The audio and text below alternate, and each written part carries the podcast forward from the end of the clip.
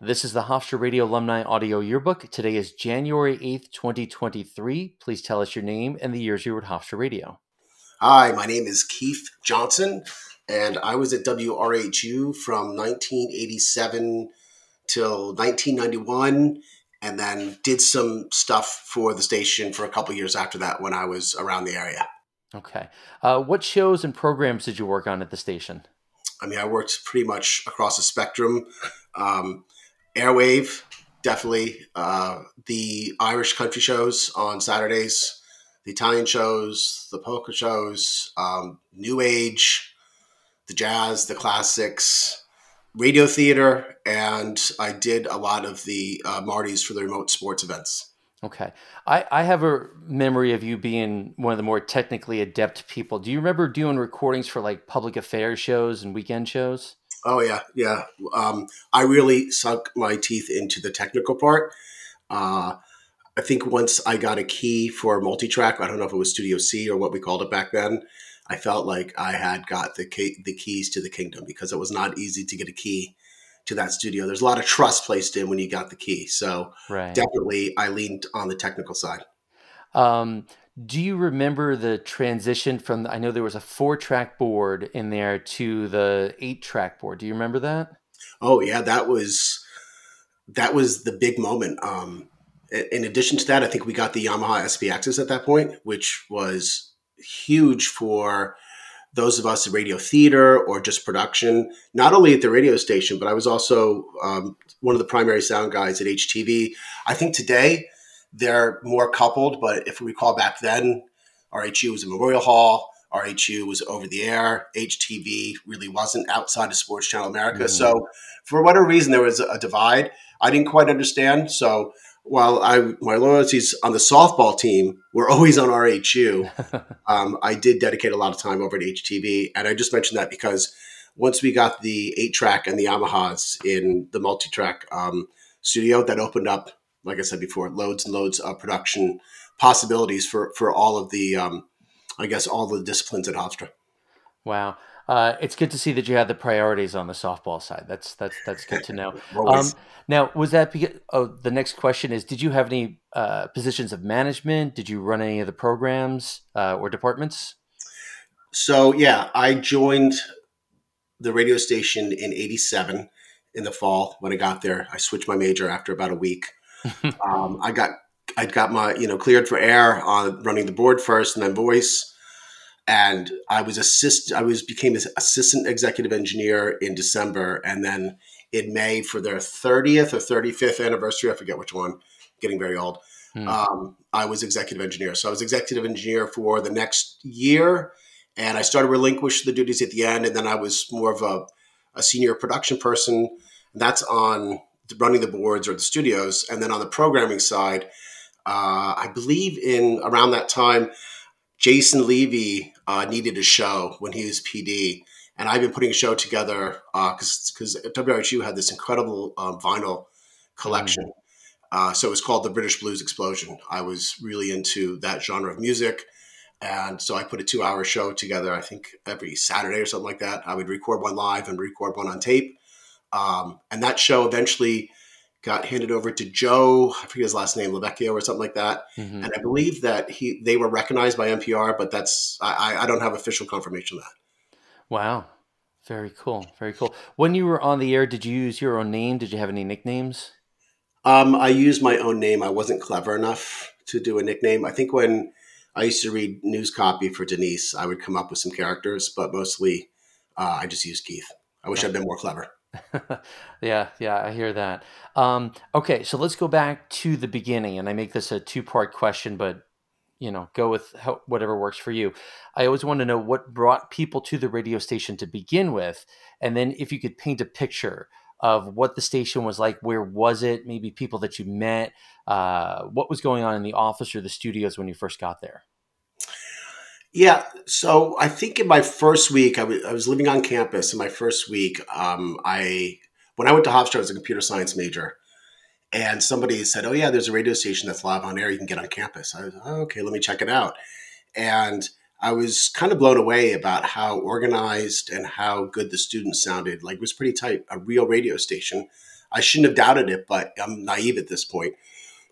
And I asked someone, "Is like, how do you get involved with this?" Because I've always loved music growing up, and and it's particularly radio as a medium was always my favorite. Hmm. I think that the, the the ability to be so creative with the imagination is what drew me. So I went down to Memorial Hall, said I'd like to get involved. I got into um, an engineering class right away. Um, Vic was my teacher, and I got cleared. So I was probably doing board within about three weeks. I did all of my hours, um, and it was at Memorial Hall. And at that time, I switched my major. and the music office, in that small little room, was only only had one of the shelves at the time. They didn't have the shelves on the other side. It was a smaller desk. There weren't any guest chairs or any comfy couches or comfy chairs. And uh, in the main office, all the way at the end of the hallway, there were probably just four desks. There wasn't a desk in the middle. And there were only maybe about a dozen toothpicks in the ceiling above where Jeff sat. Mm, the famous toothpick forest. Yep. So, so you, I guess you saw uh, the relative beginnings of that before it, it really grew. Yeah, I mean, I, I, I recall it was a small forest. Maybe a dozen is too small, but it wasn't what it was, you know, a year later when it really exploded out of the seams. WRHU did in terms of the people who got involved, the expanded programming, the expanded sports, and um, you know the overall dedication from a wave that came in and really took WRHU to the next step, in my point of view. There, um, and that's what Memorial was like. It was always, always bustling in that office. Um, even if you weren't on the air, you would just hang out there because it was just like-minded people. It was like summer camp. You know, mm-hmm. you're there and hanging out and having a great time for a common cause. Mm, very cool. Um, so you mentioned a couple times changing your major. I guess what was your intention when when you came to Hofstra? It wasn't necessarily working at the radio station, but what did you think was going to happen?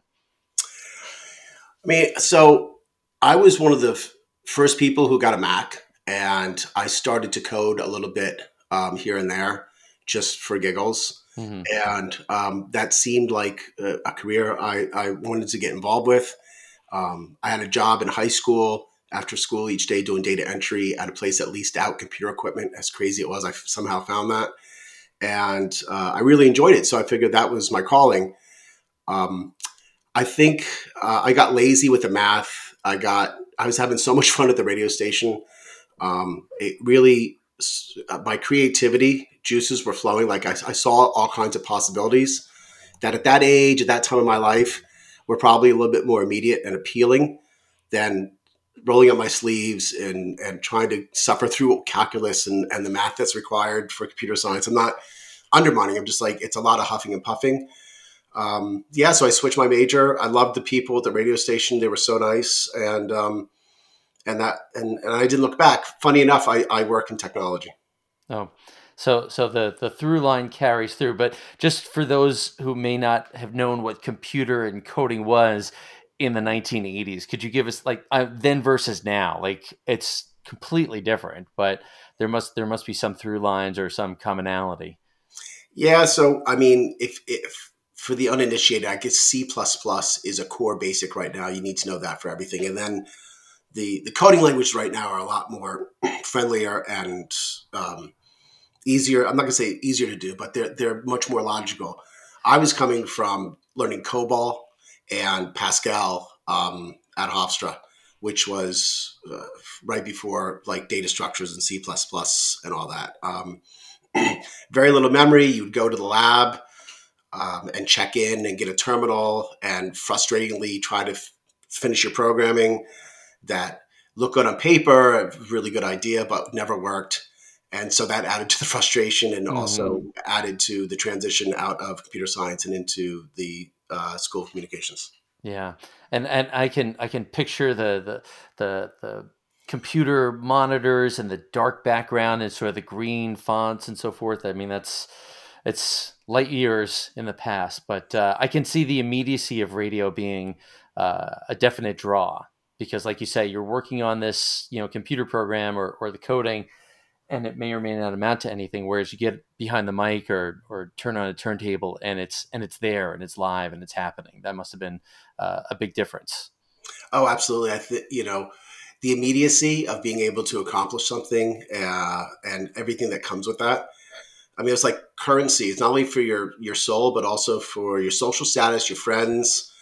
Um, you know, all the friends that we made at the radio station that you worked with. You wanted to, you know, make sure that you came through for them, and vice versa. Um, so that the social politics and teamworks that we had at WRHU, you know, they weren't quite the lessons I was thinking of at the time, but upon reflection, um, very profound. Yeah. Yeah.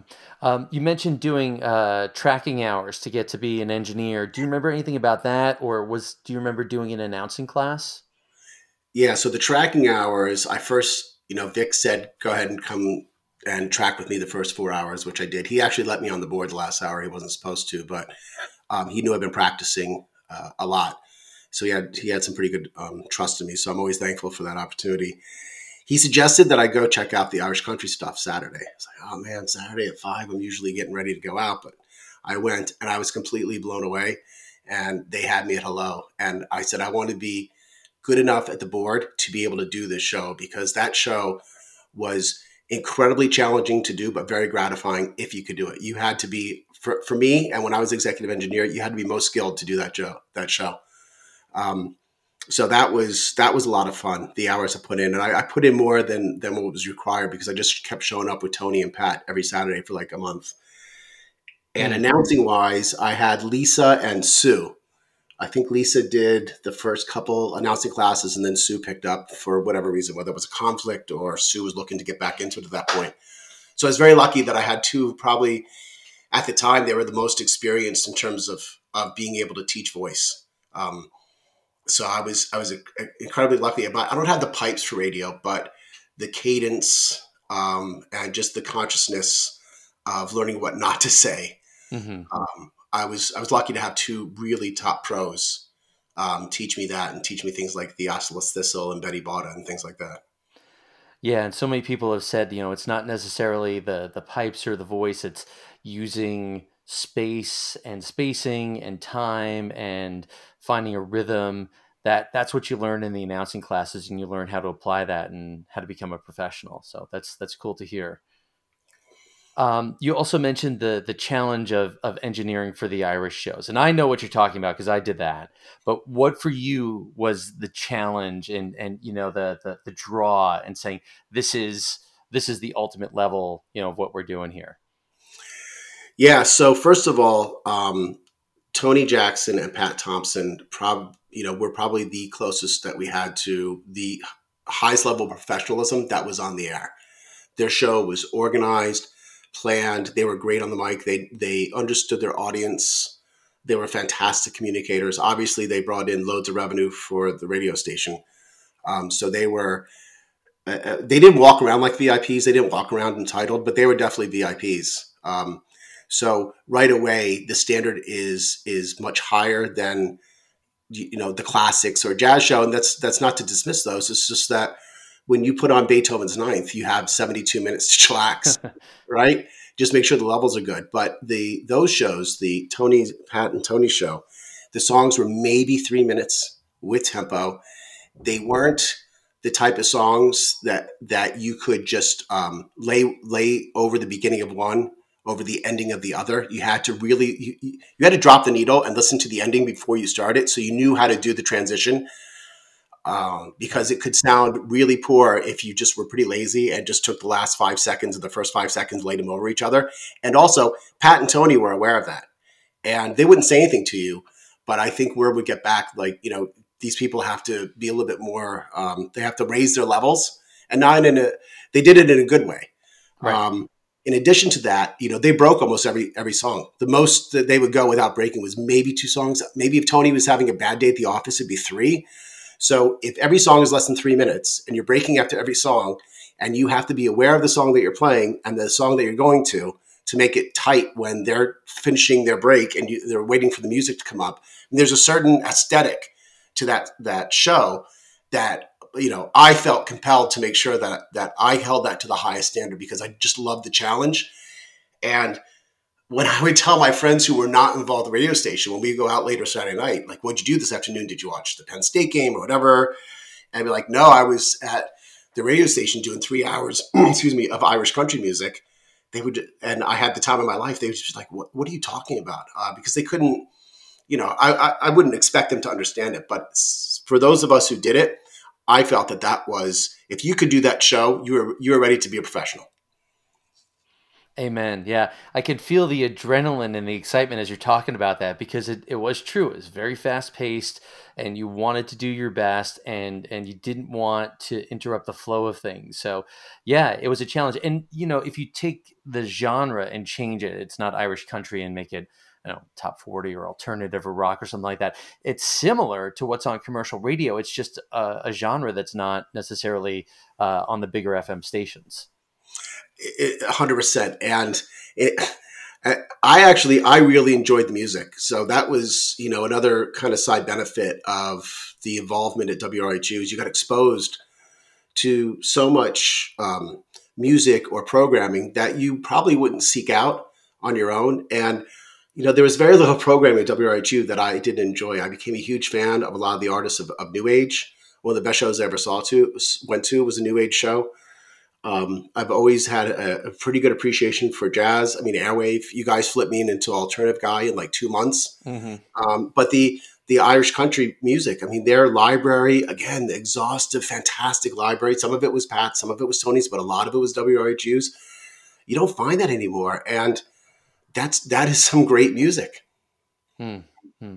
So, do you remember getting on the air the first time, either on the mic or running the board? Do you remember your feelings? Were you nervous, excited? What was going on in your mind? Oh my God, bro. I can still like picture the studio, how bright the lights were, where the shadows were from the carts.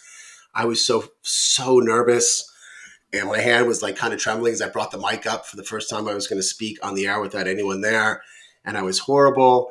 I think I was trying to read a news story and I lost focus because I was so nervous.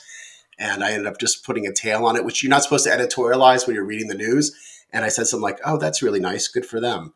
and, and, I caught myself. I was like, no, don't do that. And it was a disaster. And everybody said, record your first. I did. And I destroyed the tape. I wish I hung on to it, but I was just so embarrassed and and the world kept spinning and the tower was still working and and you managed to to come back and and learn from it i imagine. Oh yeah. So so who were the people you mentioned a few names but who were the people who were around uh, in your early days at the station that that gave you maybe good advice or that you listened to or that were uh, you know influential in some way? Yeah so i showed up in fall of 87 so you had vic you had rat obviously Jeff, John Caracciolo was there. Um, and since I was heavy into the engineering side, you know, he always gave me his time. I was always appreciative of that. Peaches and Stu were just getting stuff together um, for sports. I'm sure I'm missing a whole host of people who are already there for WRHU Sports. You had Lisa. Um, Jason was the program director, Jason Levy, or about to be the program director. Uh, I think Andrew was the new age person. I don't know who was the custodian of Airwave at that time. Um, but there was also, and uh, there was another show that was about deep tracks on, you know, the like the 70s and 80s music, and I forget the name of that show. But those were those were the folks I recall my first year who really um, they all like played a major influence because they had been there before uh, the thing that re- I, I, keep going back to that was just such a wonderful surprise was how professional the the unit was when I walked in there. It wasn't just let's a club, let's show up and see what happens. I mean, you had you had to perform um, to be able to get access to the air, to get access to the equipment, but also to get access into that network.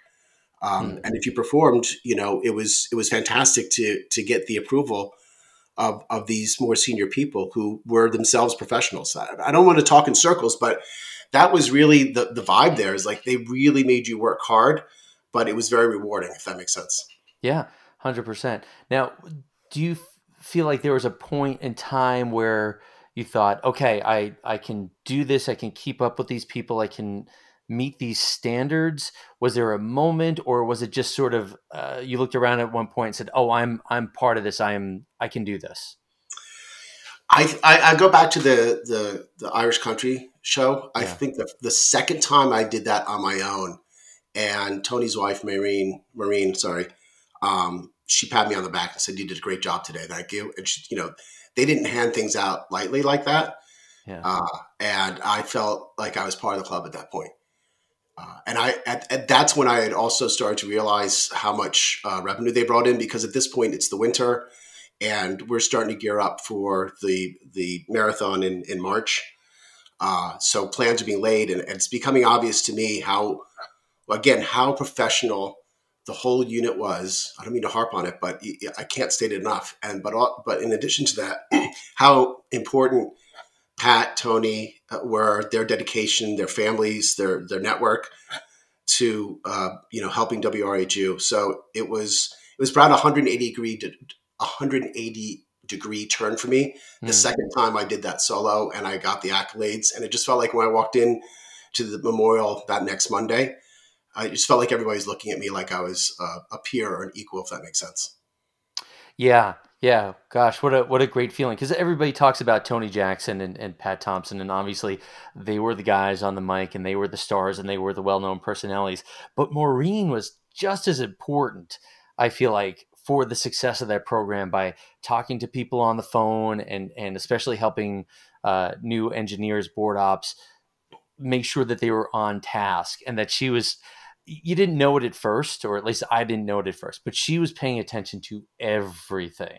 Like she, I, I feel like she was as important to the success of the program uh, as Tony was, and um, that she noticed that. That must have been a great feeling. Yeah. So just to paint uh, a picture for everyone, you're at the the studio in Memorial, and it's let's just call it an L shape where you have the board in front of you, and the L is to your right. Where the in the corner you have the car to the diagonal, and then you have the phone, and there's a chair there for the phone who's looking into the studio.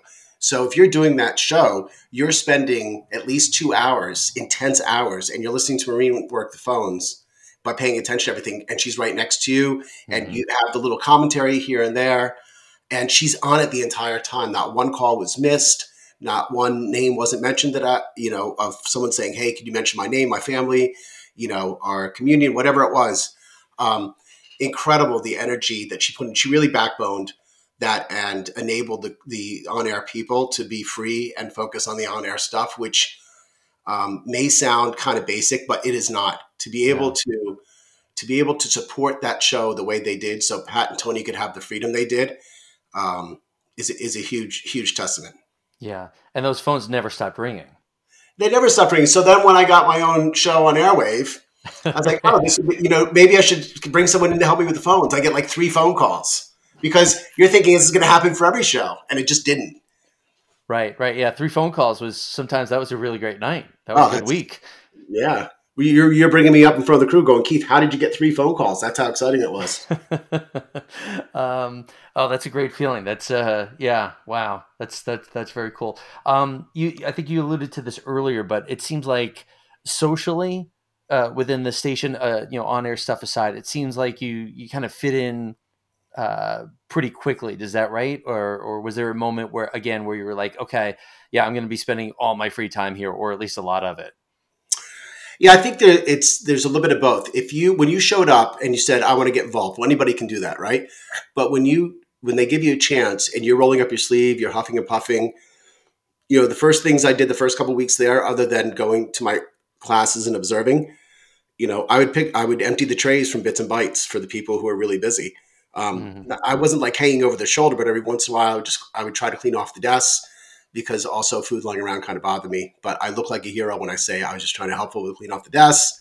Um, but it, but it, it, all levity aside, if you rolled up your sleeves and you got as involved as possible, you socially you were in, and then it was a matter of taking the next step and being able to be on the air and contribute in ways that were meaningful to the mission of the of the station, the station manager, and Jeff. I know that sounds like business speak, but um, you know, if you when you're involved at that level and you have that passion, that mission becomes your mission. It becomes very personal. That's the way I viewed it.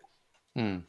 Yeah, no, I, I, I, can't agree more. And um, it's that it's that sense of responsibility and, and belonging, and and it's not to minimize the tray stuff at all because you're you're among college kids who are used to taking care of themselves, and the place could get a little bit messy. I think that's being kind, at least.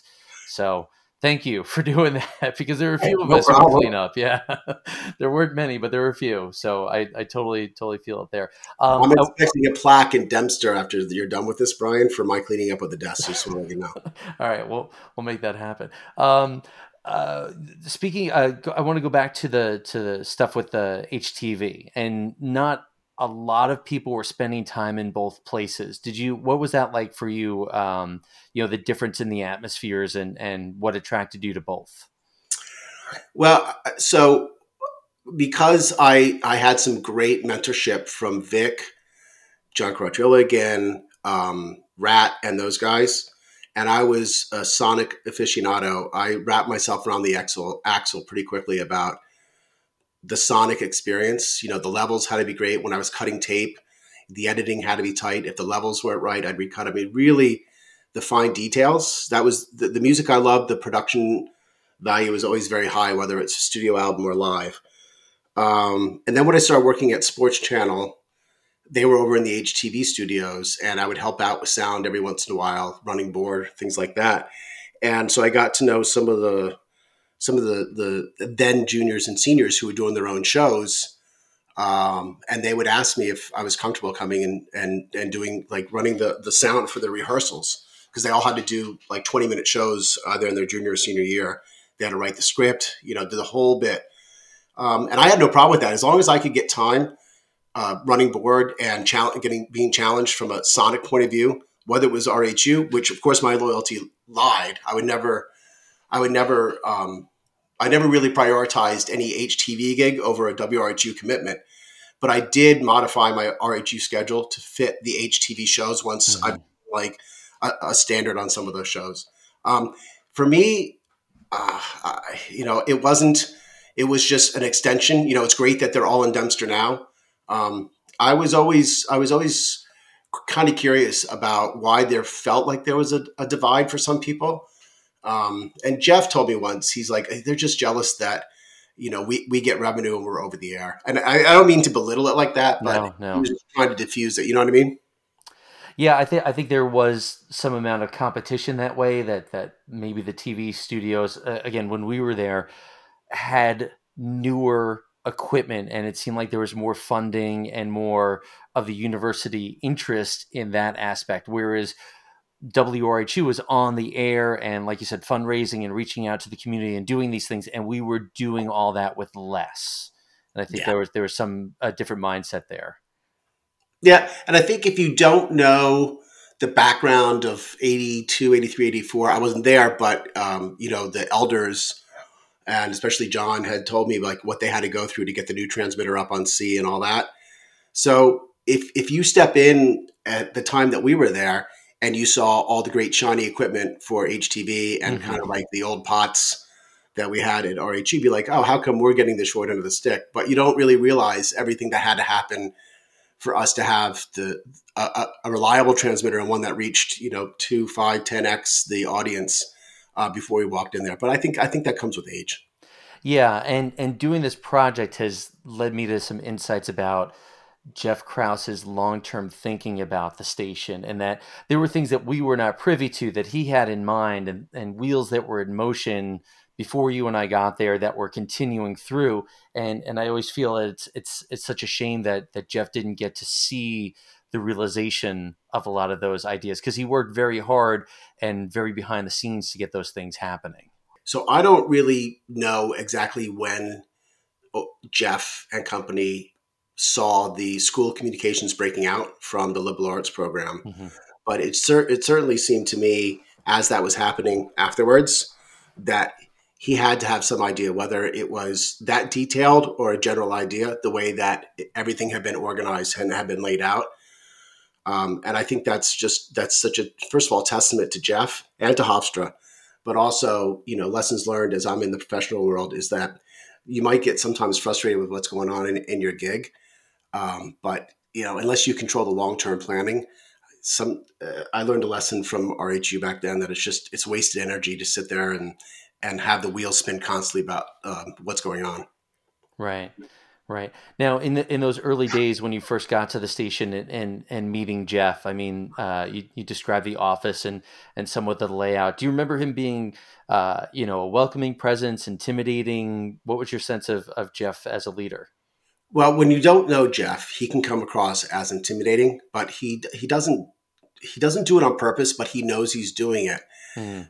But at the same time, you know, he he's got to be careful with the amount of time that he's going to spend and invest with you know the people who work there because if if you're just a passerby looking for some quick glory you know i think his attitude was that's great get your glory but you know i don't really have time for you but when you really got vested like i said before it was clear to him that you know the, the station's mission was your mission um, then at the right time you know jeff always opened up to you and uh, for me personally we had a little bit of um, some some commonality in our backgrounds because for when I was young, I, I we my family had moved out to Manila, mm-hmm. and so a lot of my friends were either at Subic or Clark. So if you don't know Manila, those are the the U.S. military, or they were the U.S. military destinations. Well, Jeff, when he served, had been in Subic, and it was um, we weren't there at the same time, but not not much in Manila changed for 15 mm-hmm. years because of the way that you know these countries take take an eternity to uh, develop. And the reason why I mentioned that is because there'd be times where we'd be in the studio waiting for something, maybe radio theater, and he and I would just start talking about the, the characteristics of what it was like to be around Subic or in Makati, which is in Manila, or things like that, just from our, our experience there. Um, and uh, I always felt like that was, I really treasured the time that we got to talk about that because that was a side of Jeff. If you got to that side of Jeff, that was wonderful, right? But also for me personally, to have that little commonality with him, um, you know, that was it was almost worth living out of the states for four years to be able to have that.